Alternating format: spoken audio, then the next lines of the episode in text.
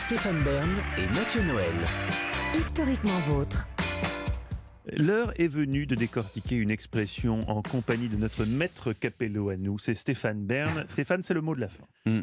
Oui, c'est la saison des mariages. Alors au nom d'Historiquement Vôtre, tous nos voeux de bonheur aux futurs mariés, Courage pour respecter les gestes barrières en dansant la chenille qui redémarre et surtout, n'oubliez pas d'enlever le masque pour embrasser la mariée. Bref, euh, l'expression du jour, c'est lune de miel. Pourquoi dit-on lune de miel? Alors, lune de miel, c'est normalement le, premier mois du mariage, mais c'est aussi comme ça qu'on appelle le voyage de noces, la nuit de noces. Alors, d'où vient lune de miel? Je vous pose la question, Stéphane.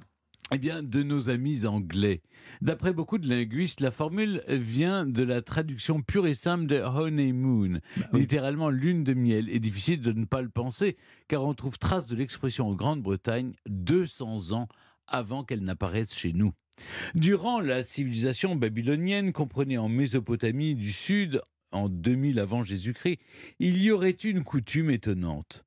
Lors d'un mariage, le père de la mariée se devait de fournir à son gendre autant qu'il le pouvait de la bière au miel. Oh, je sens qu'Olivier Pouls a tout à hmm. coup des envies de mariage babylonien. honey, honey, c'est le miel et moon, c'est le mois que durait cette coutume qui était censée augmenter la fertilité. On dit que le houblon euh, fait ce travail.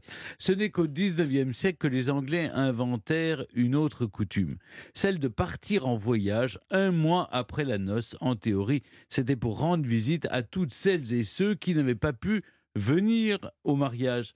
Ça s'est vite transformé en voyage pour mieux se retrouver à mmh. deux, loin de ceux qui avaient assisté à la noce, et puis pour euh, que neuf mois plus tard naisse un héritier.